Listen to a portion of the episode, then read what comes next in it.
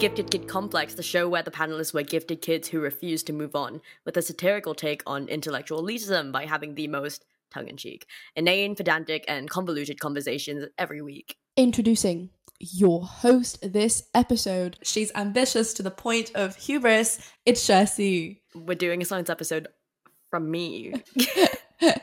it's Cher's science episode. and every other episode, her burnout is imminent. Your host is Taya C. I'm, I'm co-hosting today. Um, I do a BA in history in Oxford, and I'm not a scientist, so it's going to be very exciting. Each panelist here today has experienced gifted kid syndrome in some way. Taya, would you like to explain yours very briefly?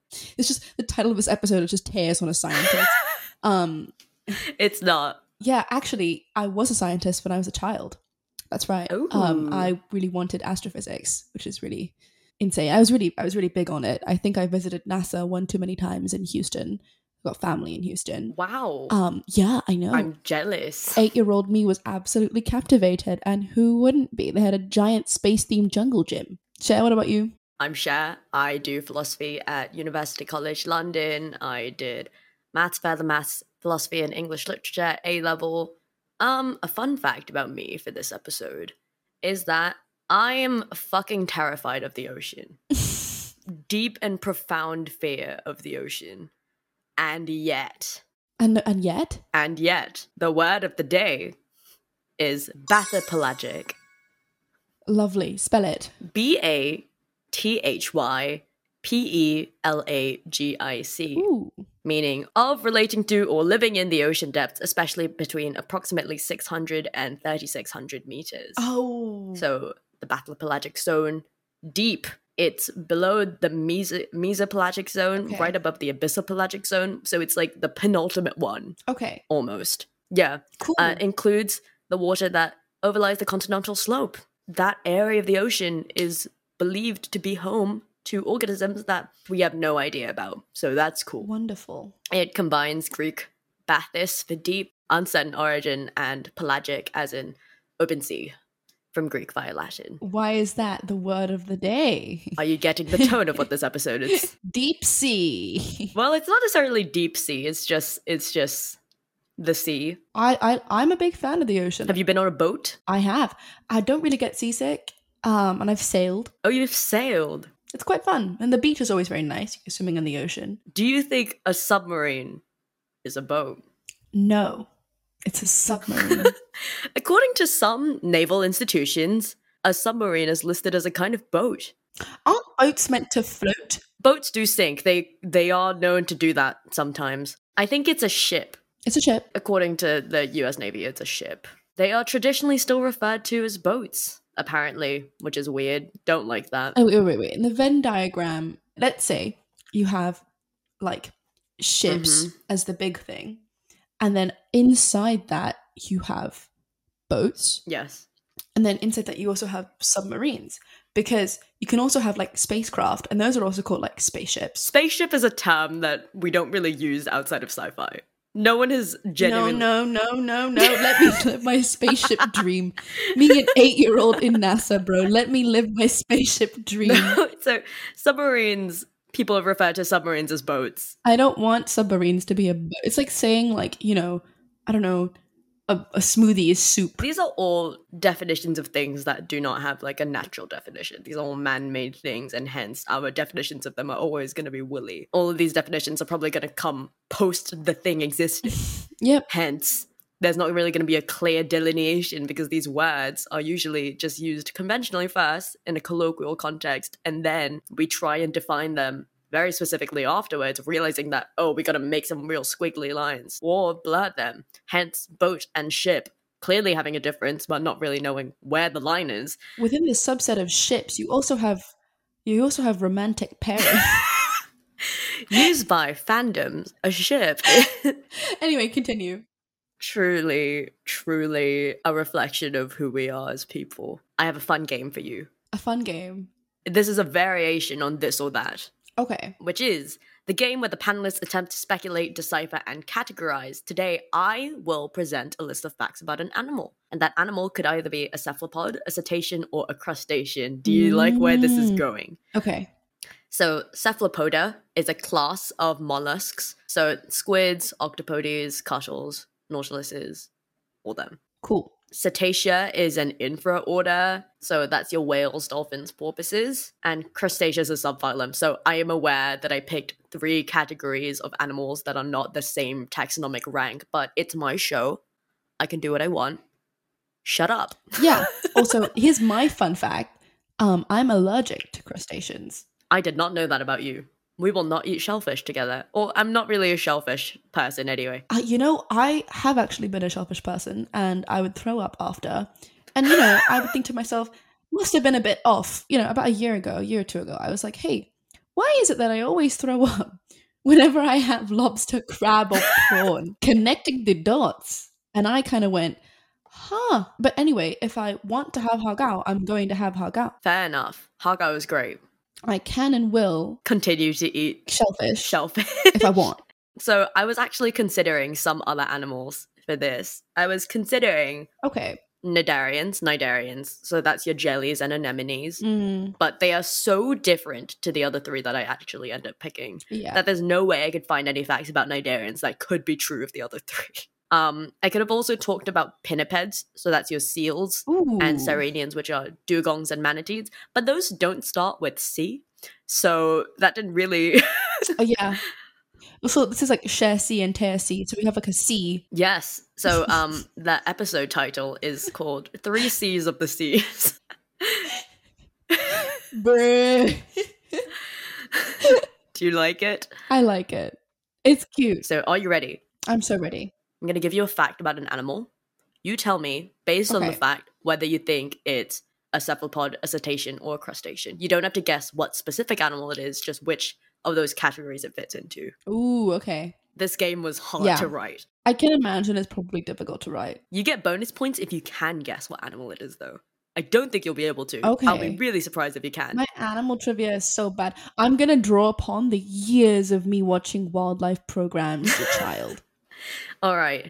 This animal makes a semen resembling waxy substance called spermaceti, What? which translates to sperm oil. Just ask me which sea animal secretes something like semen. I never said it secretes it. I just said it makes this substance. What? It could secrete it. I didn't say that though. Okay, I don't think it's a crustacean. Interesting. Why? as far as I know, they don't they don't mix whatever on earth this substance is that's vaguely like human semen. Well, okay, yeah. I, I would like to say that, again, I am not referring to actual semen, which this animal could make. Yeah. I'm referring to a substance that resembles semen that has been called spermaceti as a result. I'm gonna guess it's a cephalopod. Interesting. Everybody I've play tested this with has guessed it's a cephalopod.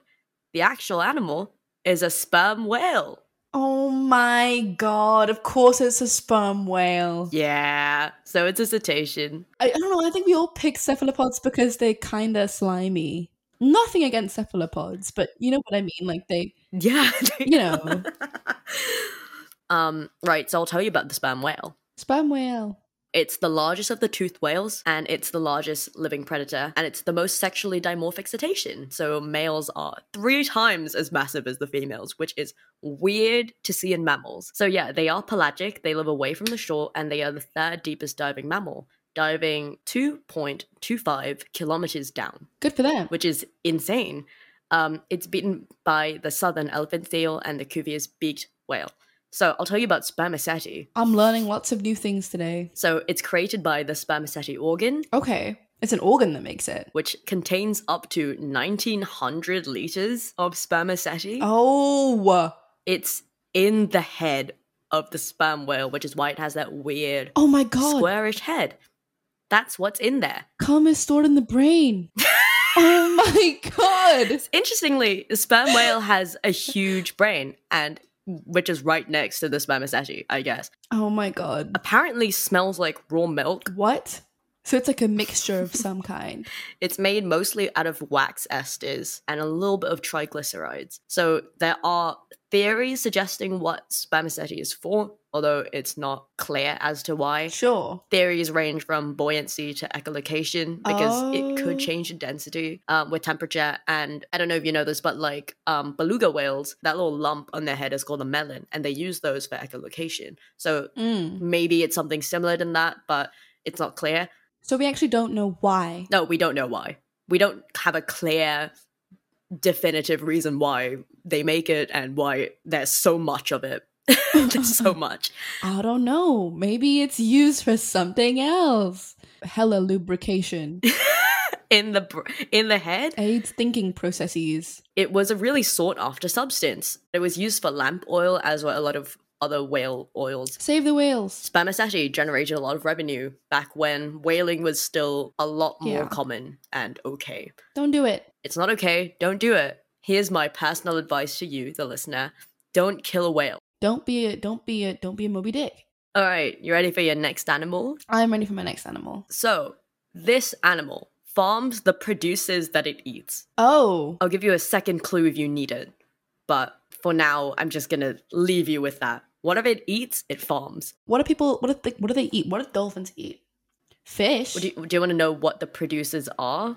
I feel like that would be a giveaway, though. Is it like plankton? It's bacteria. Okay. I'll give you a further clue. The bacteria are chemosynthetic, not photosynthetic.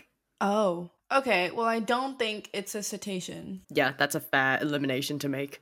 because they eat fish. They can also be filter feeders. They eat plankton as well. I need my David Attenborough knowledge to come through right now. I need my Blue Planet knowledge.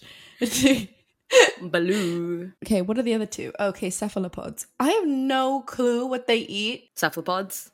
Yeah, They can eat quite a few things. they probably can, right? They usually are hunters. Maybe a crustacean, but like I don't really know what they eat either. So I wouldn't surprise me if it's either one of the two. what kind of bacteria would be chemosynthetic? Where do those bacteria live? Oh, it's probably going to be a cephalopod because if it's photosynthetic, it's up by the sun, and crustaceans are usually I don't know. I don't think they go that far below sea. Crustaceans? There are a lot of deep sea crustaceans. Oh, is it like um is it like soup from the fo- from the floor? Soup from the floor? You know like the volcanic soup? Oh, they they yeah, they live around deep sea vents. I wouldn't call that soup, but Talking about the ocean. If you think about it, the ocean is one big soup.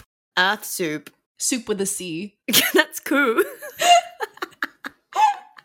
soup with a C is already a word.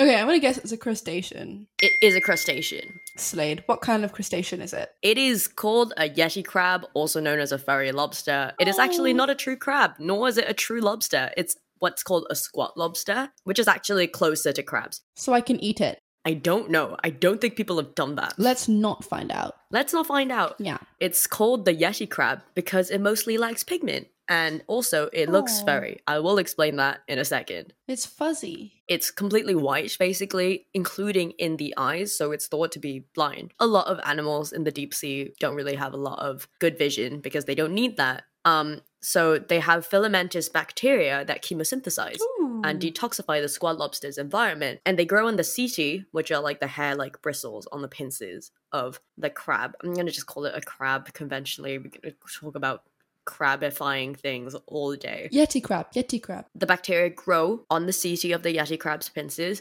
It grows on other parts of its body as well. And here's why I say they farm them. Evidence from lipid and isotope analysis really strongly implies that the bacteria is the yeti crab's main source of food. Oh. And it'll move its arms around. It'll do like a like a soft wave, like a, a little wave back and forth.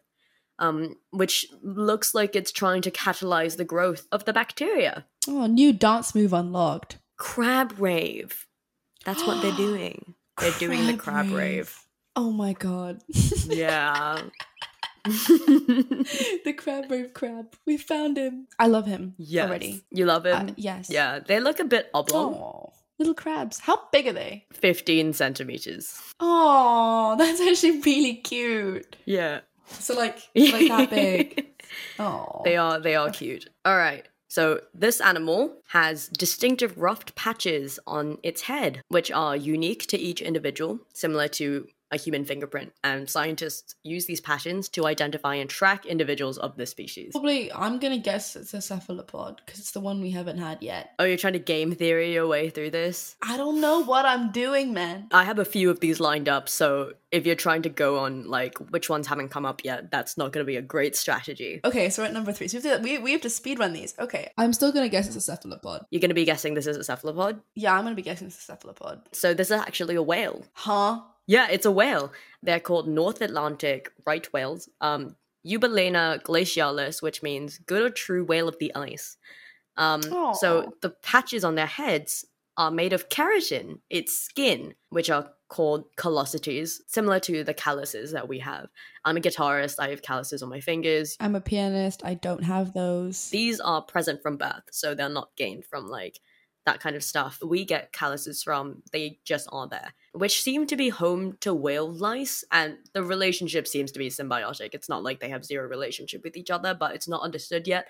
I don't imagine it's good for the whale that there are lice living in its callosities. Yeah, not clear what the symbiosis is like yet. It's a dorsal finless baleen whale, so smooth back. Um, it has keratin baleen. It filter feeds. Um, my favorite fact about this whale is that i- its blowhole is V-shaped. So when it makes a blows, the blows are heart-shaped, which is adorable. That's actually so cute. Oh, heart shaped blowhole whale. They're known to interact with other cetaceans like humpbacks and bottlenoses, and they are promiscuous breeders, first giving birth around age 9 to 10. Are you ready for your next animal? Yes. So, in a recent study of this animal, all of them were able to wait for the better reward and tolerated delays for up to 50 to 130 seconds, which is comparable to chimpanzees, corvids, and parrots. Okay. So, I don't know if you know about like the marshmallow test, right? We talk about the marshmallow test a lot. Yeah, I do. It's like seeing if kids can wait to get two marshmallows instead of have one immediately. I don't know. I feel like oc- like octopi are really smart. Right. So it is a cephalopod, but it is a cuttlefish. And this is just the common Oh. cuttlefish. It's not even like a really like specific niche cuttlefish. It's just regular cuttlefish. Cuttlefish. So the cuttlefish that could wait longer for a meal also showed better cognitive performance in learning a task. They were trained to associate a visual cue with a food reward, basically operant conditioning, like the dogs in Pavlov's experiment. Yep. Then they did a switch, and the reward became associated with a different cue. Quote, the cuttlefish that were the quickest at learning, both of these associations were better exerting self control. So, this is a weird correlation seeing in animals like learning abilities and self restraint are, you know, they seem to be correlated, at least in the cuttlefish, which is really interesting. Fun. Yeah. So by contrast, like other taxa, like some monkeys, rodents, um, and birds, like chickens Yeah. and pigeons, they found it difficult to just like wait for going for the immediate thing. Um, Mm. and they exhibited really low levels of self control, which is really interesting. Then that this cuttlefish can wait fifty to hundred and thirty seconds Yeah. in the study, the cuttlefish actually could choose not to continue waiting at any point. So the cuttlefish would be here, there would be an inaccessible live shrimp there, and then just like a dead shrimp, and like, you know, from the grocery store or whatever. So the dead shrimp was accessible the entire time. So the cuttlefish could have just decided to stop waiting whenever. And the wait time was different each time. It wasn't like a specific set amount of time, it was anywhere from 10 to 130 seconds. And some of the cuttlefish could wait the whole time, the whole 130 seconds. Um, wow. Yeah, it indicates that the cuttlefish's decisions to wait in those conditions were actually genuine self control, which Um, is Mm. insane. So, like, we can talk about like chimpanzees, dogs, gray parrots, while trying to wait for a better reward, distract themselves. So, they like, look away or something else. The cuttlefish seemed to turn their bodies away while trying to wait for the better shrimp.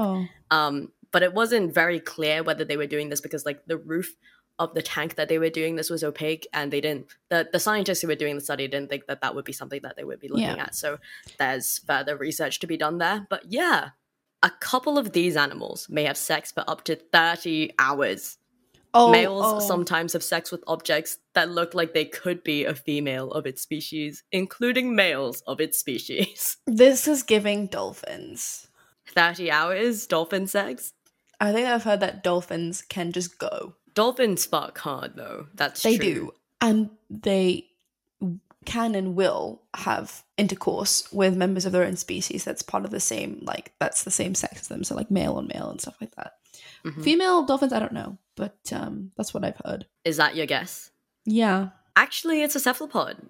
So actually, this is a nautilus. dolphins do it too though 30 hours, I don't think they do. oh 30 hours maybe not but like don't think they do 30 hours.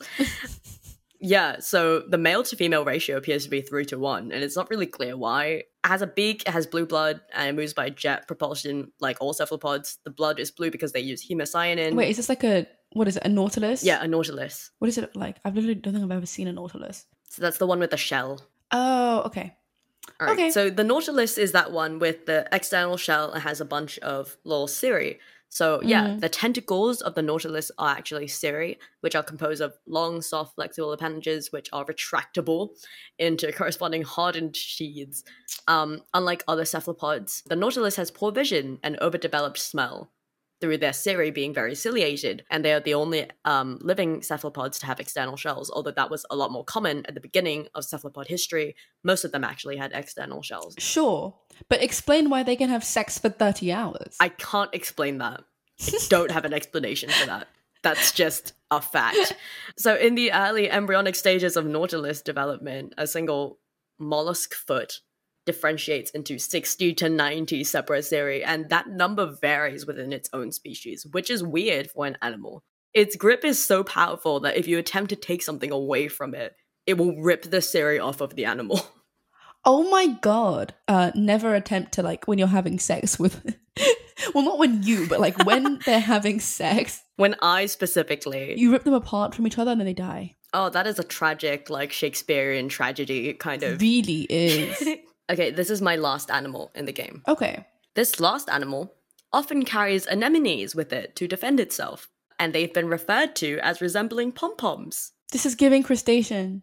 It is? Is that your guess? I can imagine them like, you know, holding them on their shell or something like that. That seems so cute. hmm. All right, so you're right. Oh, I'm right. Okay. This is a little crab. Oh, of course it's a little crab. This is a tiny little crab called the boxer crab or the pom pom crab. The pom pom crab. I love the pom pom crab. So it grows to about one inch long. Oh. and their claws are not broad like decapod crabs usually have like broad Yeah. broad um, claws but these ones are thin um, so they earn their nickname from the fact that they carry two live sea anemones at all times one in each claw Brunette on his left, blonde on his right. it's a weird symbiosis because the crab is protected from predators by waving the anemones around because the anemones have their nidoblasts so that's their toxin cells Yeah. right? And the anemones, I guess, get leftover food from the crab's meals. But here's where it gets weird, because it wasn't weird enough already. No. when a pom pom crab is lacking sea anemones, it steals one from another crab, it will fight with another crab and steal Whoa. it. And it will then split it into two fragments. It will rip it into half so that it regenerates into two identical clones of the original anemone. Oh. This is the first known instance of animals forcing the asexual reproduction of other animals. Yeah. Interestingly, they seem to always use the same species of anemone, and it's not really clear where they get them from Uh, mm. because these anemones are never seen growing freely, literally anywhere else other than just with the crabs. oh my god. They invented their own species of anemone. It seems like a hand me down situation. That's actually really cute. um, yeah, these anemones have never been found living separately. At any point in history, did the anemones grow like independently? They must have. I mean, they must have, but they probably had like um a co-evolution thing going on That's because actually really it, cool. the crabs are never seen without the pom poms, and the anemones are never seen without the crabs. oh my god. okay, even the fighting is Yeah. cute. They're like very small. They're completely harmless. Are they harmless? Do they? Are the fights like lethal? Yeah, What? Oh my They can god! They be. can kill the other crab. um, they they can be. Sometimes sometimes they aren't though. Usually the winner. Well, the victor of the fight will steal the anemone from the other crab, probably leaving the other crab defenseless, um, Aw. and then rip their one pom pom in half. no. so that they then have two. Okay. They have two pom poms. Yeah, How the anemones I'm guessing are very small as well. yeah, yeah, yeah. I'll send you a photo of them. The pom poms are white. Damn. no pink pom poms. That sucks. PPP. I mean, some of them have been pink. It depends on the species. okay. Depends on the species, but yeah, they're usually white. Um, Okay. yeah, your last game is gonna be a spelling bee. Oh, gonna do a spelling no. bee of marine terms. Oh my god. Okay. All right. Are you ready? Are you ready? I'm actually, you know, this is a, another fun fact about me. I'm actually really bad at spelling because I can't keep track of the letters in my head Oh. in what order I've already said them. That's so fair. So I'm I'm really good at spelling like when I'm writing or when I'm like handwriting or typing something. But if I'm spelling it out loud, I'm just terrible. So we're gonna try it. We're gonna try. We'll see how this goes. Okay. All right. I'm only gonna give you four words. It's not gonna take that long. Continue. For forwards, forwards. Your first word is Nidarian. It can be pronounced either Nidarian, Nidarian. Nidarian. Do you need a definition Uh yeah, definition. of an animal in Nidaria, um, which is a phylum under Kingdom Animalia, containing over 11,000 species of aquatic animals found in both freshwater and marine environments, predominantly the latter. What? So this includes coral, anemone, jellies. Okay. Their Okay. distinguishing feature is their needleblasts, specialized explosive cells used mainly for capturing prey. Um, I think it's N A I or N A E. Maybe N Y. I can already tell you that you're wrong. Great. Darien, I'm guessing, is D A E. No, no. All right. What? Would you like to try again? I'll give you the etymology first, and then you can Okay. try again. All right. So it comes from ancient Greek, kanidi for nettle. No, I've got no goddamn clue. It comes from kanidi. What is Kennedy? It means nettle, I don't know how to spell that either. but like you can hear the sound. For now, just like try and spell the word in full, and I'll tell you if you're good. Okay. Um N I D A E R I A N. Right, so that makes sense. However, your spelling is actually C N I D A R I A N. C N I. Oh, I was gonna at some point I was gonna go P N I. Oh, I thought that the etymology kanidi would help you No. put the C in there. That was not a that was not a thought in my brain. right, so this next word, I think you can actually get this one. There's, there's no like trickery here. Thalassophobia, the persistent and intense fear of deep bodies of water, such as the sea, oh, oceans, or lakes. I know this.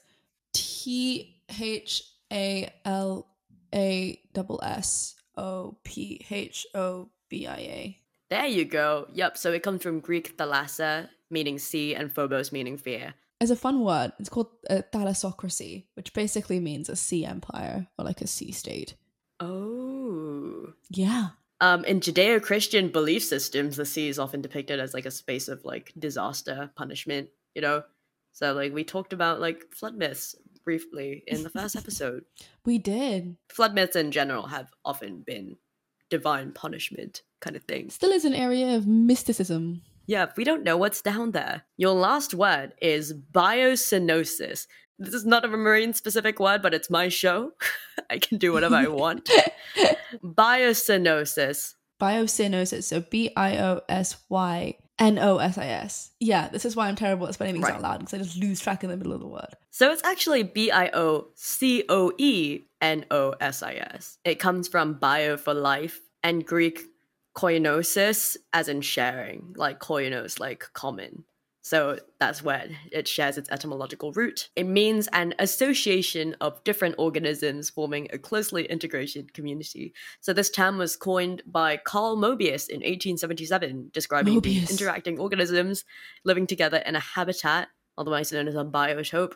And the term has really declined its use in the 21st century. And also, the Mobius strip was discovered by a guy completely separate to this guy. So the Mobius strip was August Ferdinand Mobius. Do you have any any final thoughts? What do you think? I like the sea, is my opinion, even though I literally know nothing about what actually lives in it because I need to start watching uh, Blue Planet, it seems. um, it's very beautiful and uh, we should protect it. it is beautiful. We should protect the sea. The sea is lovely. yeah, I find it really interesting and I think it's really cool. I just don't want to be inside it. Fair enough. Um, you know, that might actually help it. think less humans running around in the sea and making a mess of it. Yeah, me being inside it, my really altruistic behavior is me not going to the ocean. Uh, that's how I'm saving the world, as it were. yeah, uh, my, my final thoughts are that protect the ocean. We should not be littering on beaches anymore. Protect the Um, ocean. lots of plastic in the sea is not very good. we shouldn't be doing that at all. we shouldn't be doing that at all. What the Great Pacific Garbage Patch? It's called, right? That thing. Yeah, the Great Pacific Garbage Project is actually something else. Um, It's crazy. there's a lot of like a lot of science explaining like even more of how pervasive the effects of microplastics are for the sea life um and how bad it is for them and how important they are to us and also like overfishing conservation as well as like rising like sea level Mhm. temperatures and as well as like the melting of the ice caps is all really fucking with the ocean ecosystem and of course there's prob- probably plenty and i'm not the most well versed on the subject but um, our oceans are very important to us as sources of water and as really big parts of our history as well and our myths They hold so much carbon dioxide on Earth. they do It's really important. The ocean's getting really acidic for the fish. It, it's not great. Um, yeah Yeah. Um, Yep. So something about me is that I, when I've been in the ocean, get freaked out that there are fish under me. I don't like that I could be. I'm exposed in all three axes. Is my my issue? I think on land I don't need to worry about down. i've also always been a pretty big swimmer i've um just enjoyed swimming a lot I used to swim as well, but I would get freaked out about thinking about animals in the water with me, even in a pool. So that was my fair fun. enough fair enough maybe animals but also like children pooping and peeing in the pool that usually would give me like that's a bit yuck. Yeah. No, fun like the chlorine smell, the pool smell is not actually from chlorine. the pool smell is disgusting we hate the pool smell The the smell is from urine reacting with the chlorine in the pool. So that's cool. Yup. Lovely. Fun facts for all you swimmers out there. Anyway, I think Okay. that's a great way to stop the episode. Let's not go any further. Thank you for listening to the Gifted Kid Complex. If you've enjoyed this episode of our podcast and would like to support us, a very simple way to do so is to let people know we're here. Subscribe, follow, whatever you do, so you can come back every week, rate and review us so others can find us too. We always appreciate hearing anything you, our listeners, have to say. It's always really lovely to hear good things about what you're making and also to know what your audience would like to see in the future. So if you'd like to contact us um, to make some suggestions or share any interesting things or respond to our show notes, which we'd love, um, you can do so via the link tree in our show notes. If you're able to, we also have a Kofi if you'd like to send us a tip. It's linked in our show notes down there as well, alongside any references to topics we discussed today if you want further reading. For now, we will release a few short bonus episodes, as and when, made out of the tangents that landed on the cutting room floor for free. Um, and if we gain enough traction and support, we might be able to make some more exclusive content for our lovely regular supporters one day too. Um, so if that piques your interest, you know where to go. The Gifted Kid Complex is created and managed by me, Shasi, and both Tay and I host, write, produce, and edit for the show, although I will be editing the majority of them for now. We record our episodes at riverside.fm and publish with rss.com, so thank you to them for helping us in making the Gifted Kid Complex exist. Finally, thank you to you, our listeners, because you are the reason we can and do make the Gifted Kid Complex. We have so much fun making this podcast. It was really funny today as well. I had a great time. Um, and we hope Mhm. that you also uh, love listening to it as well. See you next week and for real this time. Actually, next week. because this is the final episode of our three episode launch. Yay! So we'll see you next week for another episode, which will be hosted by Taya. um, I don't know what I'm going to cook up, but it's going to be good. So get ready. Fish. Fish.